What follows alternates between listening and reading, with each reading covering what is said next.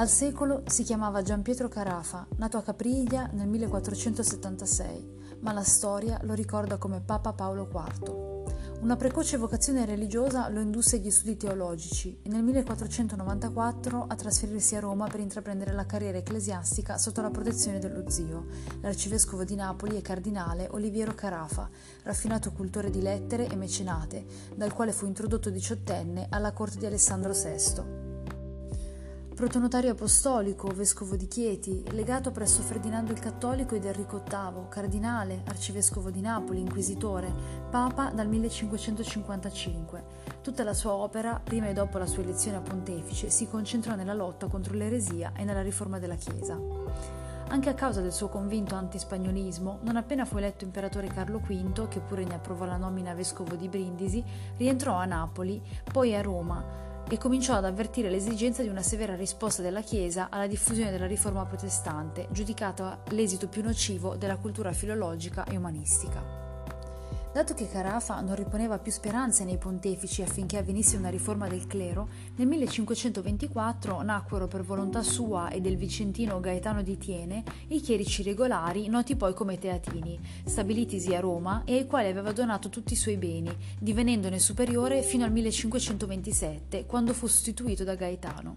Rigidamente disciplinati, i teatini congregarono preti che, pur agendo nel secolo, non erano obbligati a una particolare osservanza e dipendevano direttamente dal pontefice, distinguendosi per un rigorismo morale che, accanto alla loro indefessa attività di denuncia degli eretici, alimentò contro di loro e contro Carafa una diffusa e feroce satira.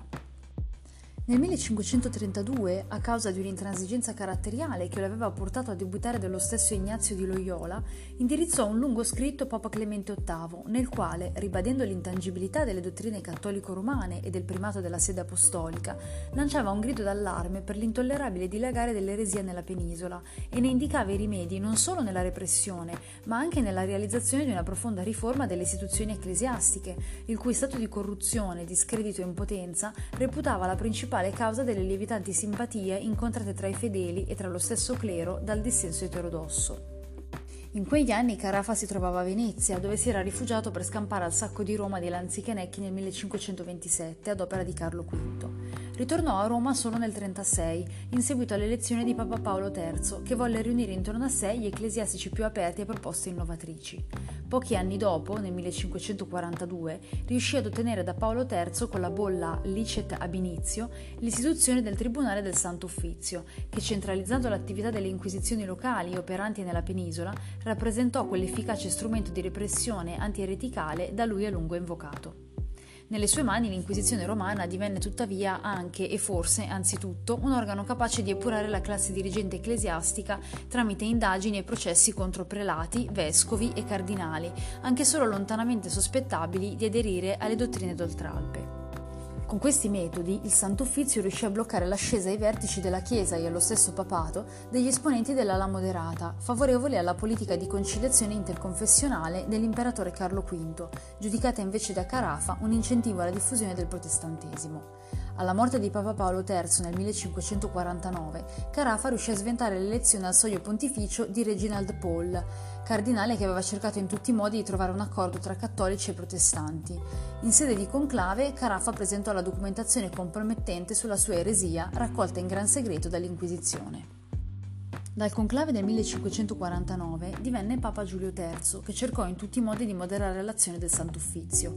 Alla sua morte, però, nel millecinquecentocinquantacinque, venne eletto Papa Gian Pietro Carafa, col nome di Papa Paolo quarto. Quest'ultimo riprese immediatamente l'opera riformatrice di fatto abbandonata negli anni quaranta, revisionando le procedure per l'assegnazione delle diocesi, avviando la riforma disciplinare di conventi e monasteri, convocando una commissione per la riorganizzazione degli uffici e tribunali curiali e ampliando le competenze dell'Inquisizione, di cui seguiva personalmente i lavori. Nel frattempo il pontefice diede seguito alla sua antica avversione anti-asburgica, cercando e ottenendo a questo fine il sostegno della Francia di Enrico secondo, degli esuli partenopei francofili e di quelli ostili al governo mediceo di Firenze, allora principale alleato di Carlo V in Italia.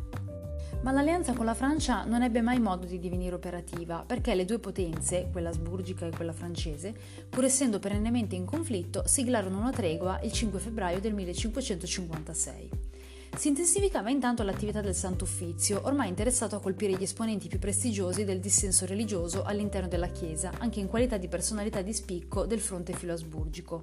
Attività che però sembrava non colpire gli alleati del pontefice, come Piero Strozzi, più volte accusato di eterodossia e addirittura ateismo, Renata di Francia, moglie di Ercole secondo d'Este e protettrice degli eretici, il cui processo avviato nel millecinquecentocinquantaquattro fu prudentemente insabbiato. Eclatante fu la regolamentazione dell'accesso al papato sancita il quindici febbraio millecinquecentocinquantanove con la bolla Cum ex apostolatus officio, che dichiarava nulla l'elezione pontificia di chi avesse precedentemente deviato dall'ortodossia e privava dei diritti in conclave i cardinali sospetti di simpatie eterodosse. E ancor più rilevante l'emanazione del primo indice dei libri proibiti della Chiesa. A una prima versione compilata nel millecinquecentocinquantasette dal Santo Uffizio, ma non approvata dal Papa, ne seguì una seconda, ancora affidata all'Inquisizione, promulgata alla fine del millecinquecentocinquantotto e pubblicata l'anno seguente. Dopo una lunga malattia, Papa Paolo quarto morì il diciotto agosto millecinquecentocinquantanove. Quello stesso giorno il popolo di Roma, oppresso da quattro anni di cupo rigore inquisitoriale, esplose in un tumulto nel corso del quale fece scempio della statua del Papa e incendiò la sede dell'Inquisizione romana, liberando i prigionieri.